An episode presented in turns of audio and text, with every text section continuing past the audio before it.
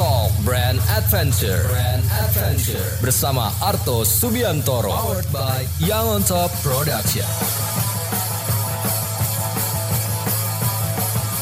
Power Talk. Selamat malam Power People. Jumpa lagi bersama dengan saya Arto Subiantoro Di program super keren Power Talk Brand Adventure. Ini adalah sebuah program yang membahas tentang kehebatan brand-brand lokal di seluruh Indonesia Dan kita selalu kedatangan tamu-tamu istimewa Apakah itu founder, pendiri, uh, spesialis Dan orang-orang yang bergerak di bidang pengembangan brand-brand lokal. Membangun brand lokal bukan cuma soal duit, soal income, tapi juga soal value membangun Indonesia yang lebih baik, menciptakan lapangan pekerjaan, membangun ekonomi daerah, dan membangun kebanggaan kita untuk Indonesia Raya. Dan tamu kita kali ini adalah seorang yang sangat spesial sekali. Tamu kita kali ini adalah Bunga Thomas nih, Reza, Mas boleh. Reza Adi Reza Arya Bima. Arya Bima, Reza Arya Bima, Yep. co-founder dan CEO dari sebuah brand lokal, mereknya namanya Artisan Profesional. Ini adalah bulu mata palsu yang sama sekali tidak palsu. Kita kembali setelah yang satu ini.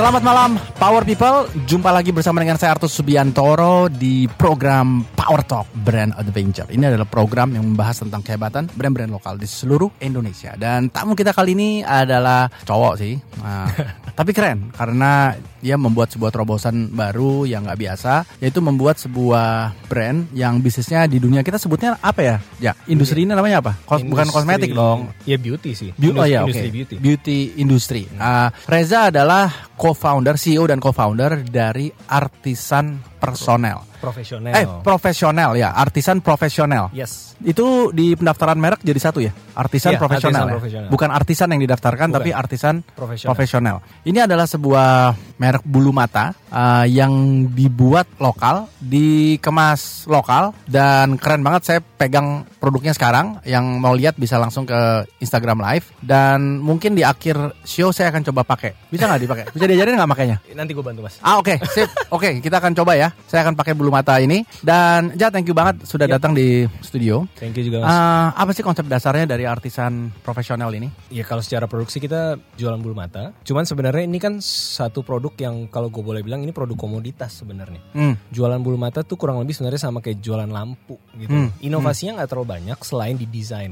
gitu loh. Jadi eh, tapi yang kita bawa perubahan ke market adalah kita coba eh, melakukan pendekatan yang berbeda dari sisi brandingnya. That's why Hmm. that's why membahas branding ini malam ini akan jadi topik yang cukup seru sih mas. Iya karena kalau kita bicara branding kita bicara added value Yep. dari sebuah raw material. Jadi Yep. raw materialnya kembali lagi ke rambut kan ya sebenarnya. Yep. Yang rambut kemudian dikemas sedemikian rupa sehingga menjadi bola mata. Value-nya jadi gede. Yes, ada 14 proses yang tadi gue bilang itu. ya. Wow. Jadi eh, sebelum masuk ke 14 proses ini kita bicara rambut ini bulu mata yang diambil dari rambut beneran. Ada dua macam. Hmm. Ada sebutannya RO rambut orang atau yang synthetic hair Hmm. gitu. Nah, sa- sangken RBO rambut bukan orang.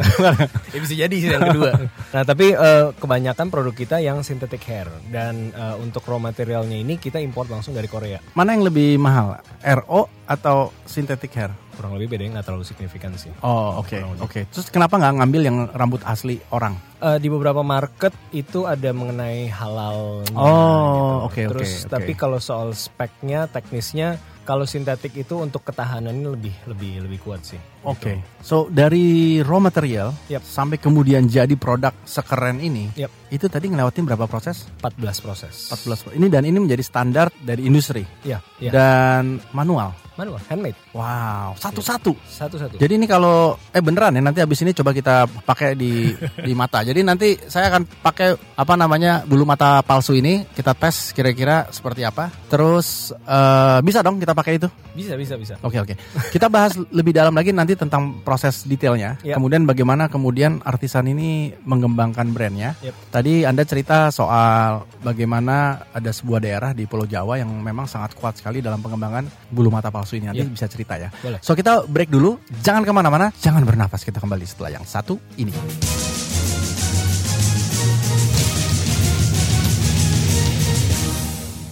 Selamat malam Power People, jumpa lagi bersama dengan saya Artus Biantoro di program Power Talk Brand Adventure, sebuah program yang membahas tentang kehebatan brand-brand lokal di seluruh Indonesia. Kita hari ini mengundang seorang sosok yang menurut saya lumayan inspiratif karena mampu melakukan atau mengembangkan brandnya tapi juga mengajak seluruh stakeholder yang ada di dalamnya. Kita bicara soal brand bulu mata yang namanya Artisan Profesional. Dan tamu kita hari ini adalah CEO dan co-founder dari Artisan Profesional, Reza Arya Bima. So, Bro Reza, tadi kita sampai di topik soal 14 proses ya. Yep, Dan 14 ini secara manual dijalankan. Ya, handmade. Handmade ya. Handmade. Itu bisa cerita sedikit nggak? Kira-kira prosesnya apa aja sih dari raw material sampai kemudian jadi bulu mata?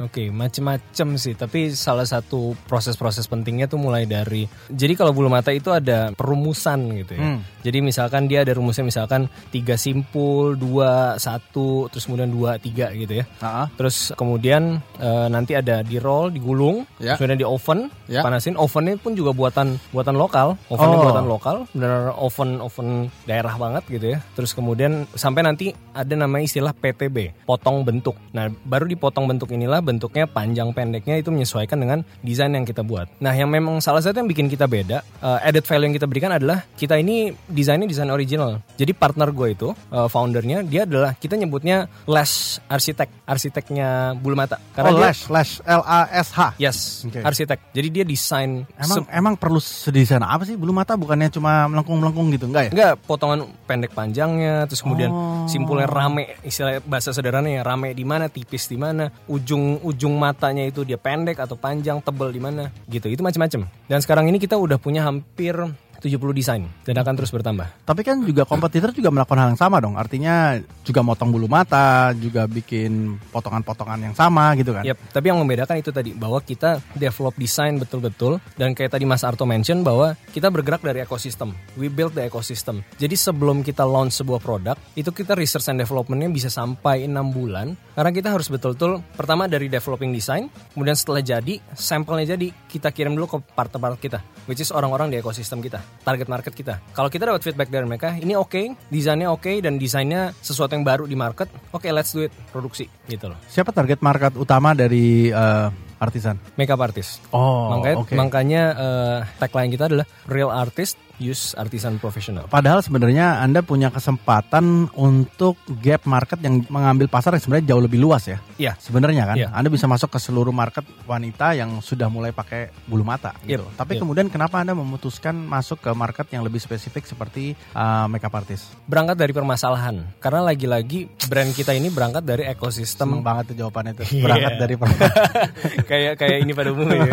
Tapi memang benar. Enggak pada umumnya itu bukan karena Oh, pada gitu umumnya. ya? Oke oke. Karena berangkat dari kita dari ekosistem ekosistem makeup artist. Kita kita ngobrol dan kemudian partner gue ini menemukan bahwa ada masalah yang belum di solve sama produk yang ada di market. Yaitu susahnya menemukan bulu mata palsu yang desainnya berbeda terus terus menjawab tren pasar tren makeup di pasar. Kemudian stoknya konsisten gitu loh karena kebanyakan dulunya itu kita ekspor mas bulu mata itu kebanyakan ekspor jadi yang di Hmm. Dari negara-negara mana biasanya? kita ekspor jadi Oh, ekspor, keluar ya? Indonesia tuh salah satu produsen bulu mata terbaik Oke. dan kita ekspor banyak. Market terbesar itu US, eh, salah satu yang terbesar US. Nah, tapi nggak banyak yang nge-serve secara eksklusif untuk market Indo. Ya, selalu begitu ya. Selalu buang keluar, nanti yang jelek-jelek baru di lokal gitu ya. Iya, gitu lah. ya. Oke, Ya, so- jadi so- terus kemudian berangkat dari masalah itu, kemudian Ya. Kita lihat kenapa nggak kita benar berangkat dari makeup artist Indonesia? Karena kebutuhan dan gaya makeupnya makeup artist Indonesia dengan yang negara-negara lain itu kan pasti beda. Ya, ya, ya, Gitu. ya, ya. Ini jujur saya suka banget karena bicara brand selalu sebenarnya identik dengan fokus ke satu market tertentu dan jarang sekali pebisnis yang sebenarnya mau masuk ke market yang begitu segmented ya. Yep. Tapi sebenarnya kuncinya itu ada di situ sebenarnya yaitu fokus ke satu market tertentu, men-serve market itu benar-benar detail. Yep. So itu keren banget. Ah, ya makanya kemudian Reja ada di sini. Cakep, cakep. Alright, so uh, kita break dulu. Abis itu kita mau gali lebih dalam tentang bagaimana kemudian uh, Anda menjahit ekosistem itu. Karena saya tahu itu juga hal yang tidak mudah untuk dilakukan. Kita kembali setelah yang satu ini. Jangan ke mana-mana, jangan bernapas.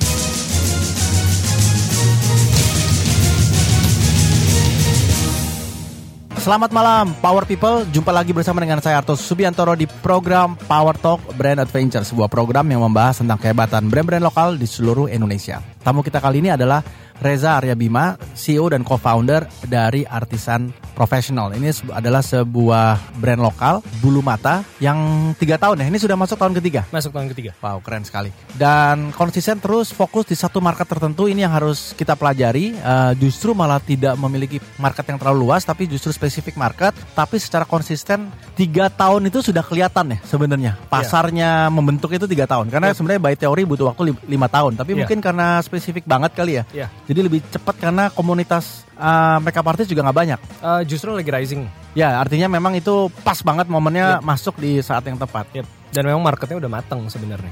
Oh oke oke oke. Nah eh, Jad cerita sedikit dong sebenarnya kan kalau bicara bulu mata kita kembali lagi ke manual handmade bicara orang ya. Iya. Dan ini sebenarnya bukan rahasia umum bahwa proses membuat bulu mata ini banyak sekali dilakukan di Purbalingga Purbalingga. di Jawa Tengah. Nah artisan juga melakukan hal yang sama. Yep. Nah kenapa sih boleh cerita sedikit nggak sih kenapa kemudian Purbalingga itu menjadi sebuah sentra industri pembuatan bulu mata?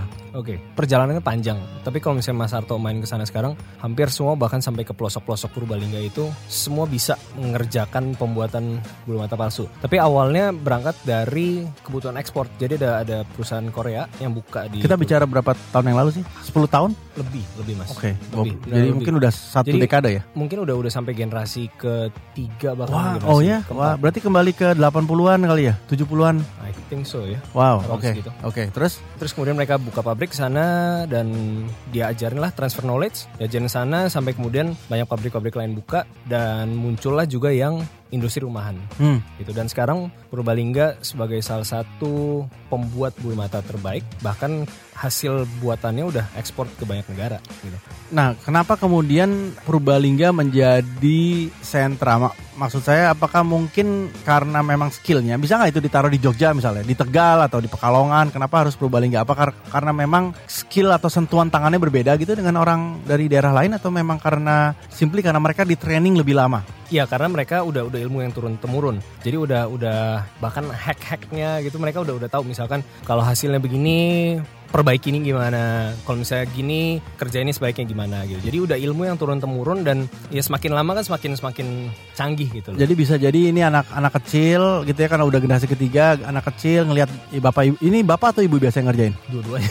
dua-duanya Iya. Lihat Bisa bapak- satu keluarga. ya oke so bapak ibunya ngerjain dari kecil dia ikut bantuin Yes. jadi di usia 11 12 gitu dia sudah mulai Yep. ini kita bicara usia berapa ketika kemudian eh, partner-partner lokal daerah ini mulai bekerja secara profesional Kalau misalkan belajar yang tadi Mas Arto bilang bahkan mungkin di rumahnya pun orang tua udah ngajarin sekedar bantu-bantuin bapak ibunya gitu loh. Hmm. Tapi kalau misalnya mereka untuk kerja eh, benar kerja ya usia 17 tahun ke atas gitu.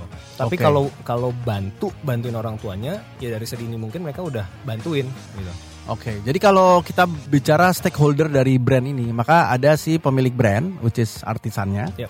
Lalu ada partner pembuatnya, yaitu teman-teman dari Purbalingga, Ya. which is sebenarnya Bina- itu binaan kita. binaan. Oke, lalu ada market. Ya. Lalu ada siapa lagi satu lagi? Ada- Pemerintah turut masuk industri, eh, buyer yang lain tentu-tentu. Bayar ada, eh, bayar ada terus kemudian Apa ekosistem yang paling atau poin paling penting dalam seluruh ekosistem ini? Ini ada faktor lain lagi nggak? Eh, saat ini yang paling berkontribusi adalah dari binaan pengrajin kita, produksi kita, dan market kita yaitu makeup artist secara spesifik. Oke, nekat artis. Ya, baik kita break sejenak. Lalu kita akan bahas lebih dalam lagi tentang bagaimana brand ini mulai dikembangkan, strategi-strategi seperti apa ketika pertama kali mulai dengan makeup artist. Karena kan tentu makeup artist sudah punya sebelumnya ya dari brand yang lain. Berarti Yep. anda masuk ke market yang sebenarnya sudah diduduki oleh pemain sebelumnya dan Yep. kemudian eh, bagaimana pelan-pelan itu dibangun. Yep. So jangan ke mana-mana, jangan bernafas. Masih bersama dengan Reza Arya Bima setelah yang satu ini.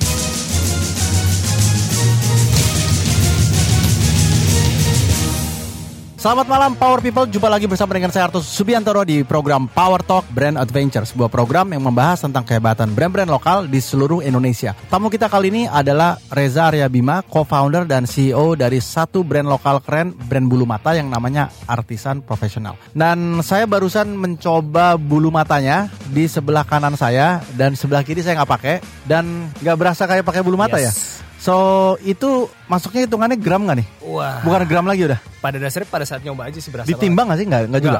Oh, Oke. Sampai begitu sih. Oke. Cuma kalau kalau pakai yang biasa pakai bulu mata berasa banget. Dia bisa Nah, tahu. Karena tren makeup di Indonesia itu biasanya 3 sampai 4 tumpuk lo bayangin Mas pakai kayak gitu, 3 sampai 4 tumpuk. Oh. Nah, begitu kita keluarin produk yang lightweight, udah pasar Selesai dah. Ya, pasar riang gembira deh. Ini yang tadi dibahas soal 6 bulan research and development ini. Yes, betul. Jadi setiap produk yang dikeluarkan selalu harus di cross check dulu dengan target marketnya. Yep. Nah, ja ini kan kalau kita bicara ke target market, tentu target market ini kalau kita bicara apa namanya makeup artist, sebelumnya mereka juga punya produk-produk lain yang mereka pakai kan. Ya. Dan ini artinya kita bicara masuk ke market acquisition, Ya. mengambil pa- pasar atau berinteraksi dengan pasar yang baru. Ya. Nah, apa yang dilakukan pada saat itu tiga tahun yang lalu ketika teman-teman di artisan memutuskan untuk fokus kepada pasar ini? Oke, balik lagi berangkat dari eh, pertemanan kita sebelumnya gitu loh.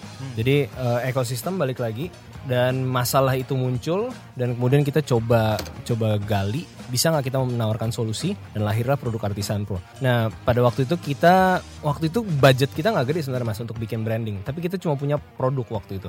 Jadi yang terjadi adalah kita kirim produk-produk kita ke target market, ke partner-partner makeup artist eh, teman kita, sahabat-sahabat kita kita kirim dan kemudian kita nunggu feedback dari mereka dan baru dari situ mereka suka dan demandnya perlahan-lahan naik. Tapi sekali lagi berangkat dari ekosistem karena kita betul-betul solving the problems yang exist in the market. Jadi karena solving the problem itu, maka kemudian brand switching jadi atau orang yang kemudian mencoba brand kita ya, itu kemudian jadi lebih tinggi persentasenya dibandingkan kalau memang ini sebenarnya produk sejenis dengan brand yang berbeda pada Iya, saat itu ya. iya. Dan itu benar-benar dipahami oleh Reza dan teman-teman di di Iya. artisan ya. Karena kita we work closely dengan ekosistem, dengan makeup artist yang adalah para partner kita, kita bekerja begitu dekat sama mereka, dari situlah solusi muncul. Nah, kalau di dunia bulu mata ini sebenarnya brand switching atau ya berubah dari satu brand ke brand lain itu susah nggak sih? Kalau di industri rokok kan kayaknya Hmm. susah banget ya switching brand ini. Kalau di industri seperti ini mudah nggak? Cukup sangat mudah sih sebenarnya. Sebelum sebelum ada Artisan Pro, eh, brand loyalty itu sesuatu yang sebenarnya nggak terlalu, ya mungkin ada, tapi Oke. tapi lebih ke arah function. Jadi tidak ada satu brand bulu mata pada saat itu yang sangat mendominasi pasar gitu nggak ada ya? Ada, ada. Sebelum kita ada, Oh sebelum, oke. sebelum kita ada, sebelum kita ada. Dan eh, tetapi kan nggak mudah ya sebenarnya untuk pelan-pelan mengubah itu Iya, iya. proses itu. Jadi selain ketemu sama makeup artist, tentu ada hal-hal lain juga dilakukan untuk Iya. kemudian melakukan market akuisisi tadi. Iya. Oke, cerita setelah itu bagaimana prosesnya yang kemudian nanti kita bisa share juga ke teman-teman. Ah, tapi sementara ini kita break dulu dan Yes. ke mana-mana jangan bernafas. Saya mau betulin bulu mata ini karena kayaknya agak ngondoy kalau bahasa lokalnya ngondoy. Siap, siap. kita kembali setelah yang satu ini.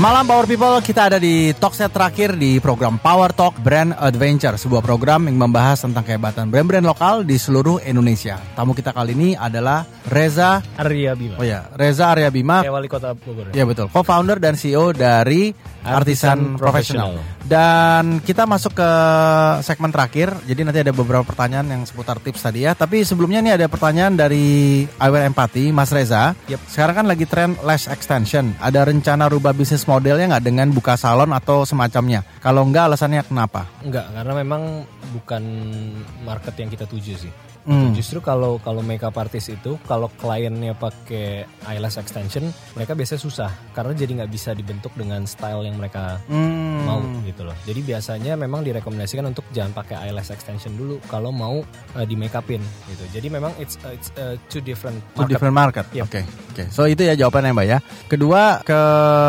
Melana Hermanto. Ya ini biasanya dipanggilnya Mei Mei. Uh, bahan bulu mata kan beda-beda ya. Ya. Ada yang sintetik juga ada yang alami dari apa gitu ya. Uh, biar rambut orang. rambut orang, biar nggak alergi ke dan sensitif tuh sebenarnya yang mana sih? Apa mendingan ke yang sintetik atau yang ke? Itu mesti dicoba juga sih Mas, baru tahu Tapi respon. ada nggak sih yang alergi beneran? Biasanya ada tapi tapi nggak nggak banyak lah. Hmm, Nggak banyak Oke, gitu. baik. Tapi cobain dulu aja. Jadi harus coba dua-duanya. Dan orang baru bisa bedain ya. Iya, Dan iya. ada yang lebih suka mau yang sintetik atau yang asli juga ada juga. Ada, tapi tapi sebenarnya pada akhirnya kalau di market kita ya end looknya itu finish looknya itu Oh, oke, yang oke. lebih matters. Oke, ada pertanyaan dari Mbak Yun dari Solo. Jadi kenapa sih awalnya mau masuk ke bulu mata? Ini kan sebenarnya potensi market banyak ya. Jadi Reza mungkin sebagai co-founder melihat ini satu peluang, ya. Ada problem, iya. Tapi kemudian eh, ya kenapa nggak lipstick atau beauty yang lain, tapi kenapa ke bulu mata? Oke, gini ini kan ada ada partner gue dan ada gue. Kalau gue sebelumnya memang udah udah kerja di industri retail wanita dan memang gue lihat market market wanita itu market yang besar gitu. Nah terus gue ketemu dengan partner gue yang fokusnya di makeup makeup industry dan kemudian kita ketemu dan memang saat itu masalah yang kita lihat ada depan kita adalah masalah eyelash gitu dan eh, apa ya udah kita masuklah singkat cerita sebenarnya nggak terlalu ribet sih mas nggak terlalu yang gimana gimana banget kalau bahasanya Mas Arto alam semesta mempertemukan Eh, jadi tapi bu- bukan kita yang yang nyari bulu mata, bulu mata yang ngejar kita. gue dikejar-kejar bulu mata. Serem ya. Ini lebih serem daripada dikejar yang lain sih. Oke, so tapi sebelumnya Reza juga ada bisnis-bisnis lain atau memang ini bisnis pertama dan kemudian booming? Enggak, gue gue sebelumnya ada ada bisnis juga e-commerce, uh, kosmetik, Ya. tapi beda dengan partner gue yang ini. Oke. Kalau partner gue dulu memang di uh, wedding industry. Ya, gitu. Dan oke. akhirnya kita cross section dan, Dan ketemu di sana. Jadi Ya. memang ada panggilan juga, ada passion juga dan juga ada opportunity yang yang didapat. situ. Kurang kurang lebih sekitar almost 10 years lah gue di industri beauty gitu. Nice. Ini dari Lia Aprilia, cara bedain bulu mata asli atau palsu tuh bisa nggak sih? Penting nggak sih sebenarnya? Buat apa ya?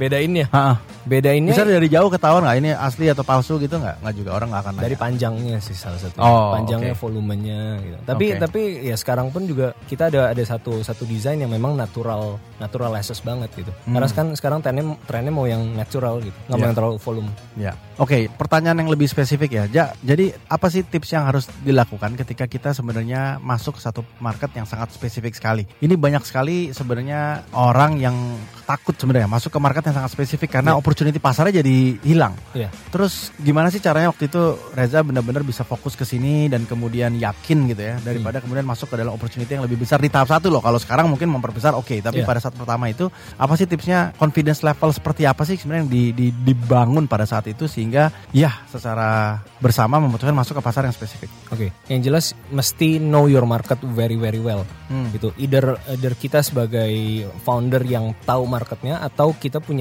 partner yang tahu marketnya. Ya. Jadi kita spend berbulan-bulan untuk ngobrol dengan orang-orang di industri. Ah, senang banget. Oke. Iya, Terus gitu. Jadi kita kita gali needs-nya, kebutuhannya, apa yang masalah apa yang belum di solve dan baru kita hadir. Gitu. Jadi jauh sebelum produk itu dibangun, isinya cuma mikir ngobrol, mikir Yep. ngobrol, mikir ngobrol, Yep. tanpa memproduksi apa pun. Yep. Kita bicara berapa lama sih? Dua tahun lebih kali ya. Wow. Jadi ini contoh kenapa hari ini kita ada Mas Reza datang ke sini sharing sama kita karena ini salah satu role model dari sebuah brand lokal yang dibangun by design. Jadi dibangun benar-benar berpikir secara strategis. Jadi mudah-mudahan nanti teman-teman juga bisa follow Instagramnya, Uh, bisa follow Reza at At, At Rezar Rezar Yabima. Reza Ria Bima atau juga bisa follow di at Artisan Artisan Pro. Artisan Pro. Yep. Jadi eh, buat teman-teman yang mau tahu lebih dalam tentang dunia ini dan mungkin mau belajar lebih dalam dengan Mas Reza, monggo bisa langsung DM atau follow Instagram beliau dan Anda juga bisa selalu bertanya di at Brand Adventure Indonesia atau langsung tanya kepada saya at Arto underscore Subiantoro. So akhirnya itu ya selesai Yep. sudah nggak terasa satu jam. Yep. Uh, tentu masih banyak pertanyaan, tapi selamat bagi teman-teman yang sudah tanya. Kita akan segera kirim ke alamat Anda semua. Ini ada yang bisa nebak isi tas saya nggak ya? Oh, uh, Wulan Dewi Yang Sari tanya, Wulan dari Depok karena belum pernah pakai karena takut matanya kenapa-napa. Bagaimana cara memilih kualitas bulu mata yang bagus dan aman? Kemudian minta tipsnya dalam memilih bulu mata yang bagus, DNA dan apakah keunggulan dari bulu mata Mas itu sendiri? Halo Mas Reza, uh banyak banget nih tiba-tiba udah mau tutup malah pertanyaan semakin banyak. Kemudian ada artisan pro natural ringan berasa nggak pakai bulu mata palsu. Kemudian eh, oh sudah dijawab sama Koko. Yes. Oke, jadi nanti bisa langsung jawab ya Mas Koko Reda Koko Artisan. Koko Artisan Reda Feldjen Chen ini nanti bisa jawab ke Mbak Wulandari ya. Karena sayang sekali show-nya sudah harus habis dan saya tahu satu jam emang kurang tapi nanti kapan-kapan kita akan kopi-kopi darat lalu kita bisa ngobrol lebih dalam juga tentang brand ini dan juga sama tokoh-tokoh yang keren. So akhirnya mungkin sampai di sini dulu uh, sesi kita bersama dengan Mas Reza Arya Bima, co-founder dan CEO dari Artisan profesional dan akhirnya Hari ini kita belajar dari seorang Reza sebuah rumus yang sangat sederhana sekali, yaitu yang pertama adalah know your market. Yang paling saya suka dengan uh, apa yang dilakukan oleh Reza adalah bagaimana kemudian prosesnya dibangun hanya dengan berpikir saja, betul aja ya? Berpikir, analisa, berpikir, Ya. analisa selama 2 tahun. Jadi membangun brand itu uh, bukan hanya soal langsung mengeksekusi, Yes. tapi membangun brand itu benar-benar harus memahami pasarnya, berpikir dulu secara tajam, yakin baru kita eksekusi. Yep. Dan itu jauh lebih uh, kecil ya resiko kegagalan dibandingkan kita langsung masuk bikin packaging, langsung Yes. bikin produk, langsung dijual. Yep. Yang kedua sebenarnya beranilah untuk masuk ke market yang lebih spesifik karena justru membangun brand di market yang lebih spesifik akan membuat brand kita jauh lebih dikenal, jauh lebih uh, awareness lebih tinggi dan kemudian dampaknya ke market yang kita bangun akan lebih terlihat. Yang ketiga selalu berinovasi, masuk ke pasar dengan menyelesaikan masalah yang ada. Yes. So ini adalah kata kuncinya. Semoga Anda terus membangun brand bukan hanya bisnis dan sampai di sini perjumpaan kita pada hari ini. Terima kasih Mas Reza sudah hadir bersama kita. Sampai kita ketemu lagi dan hari ini kita berterima kasih kepada produser kita Mas Reski Mesanto dan hari ini juga merupakan kerjasama yang apik antara Brand Adventure Indonesia dengan sahabat kita yang on top production. Saya Arto Subiantoro undur diri dan terimalah salam nasional kita sekali merdeka, tetap merdeka. Terima kasih kamu udah dengerin Power Talk Brand Adventure bersama Arto Subiantoro. Powered by Young on Top Production. Sampai ketemu di perjalanan selanjutnya.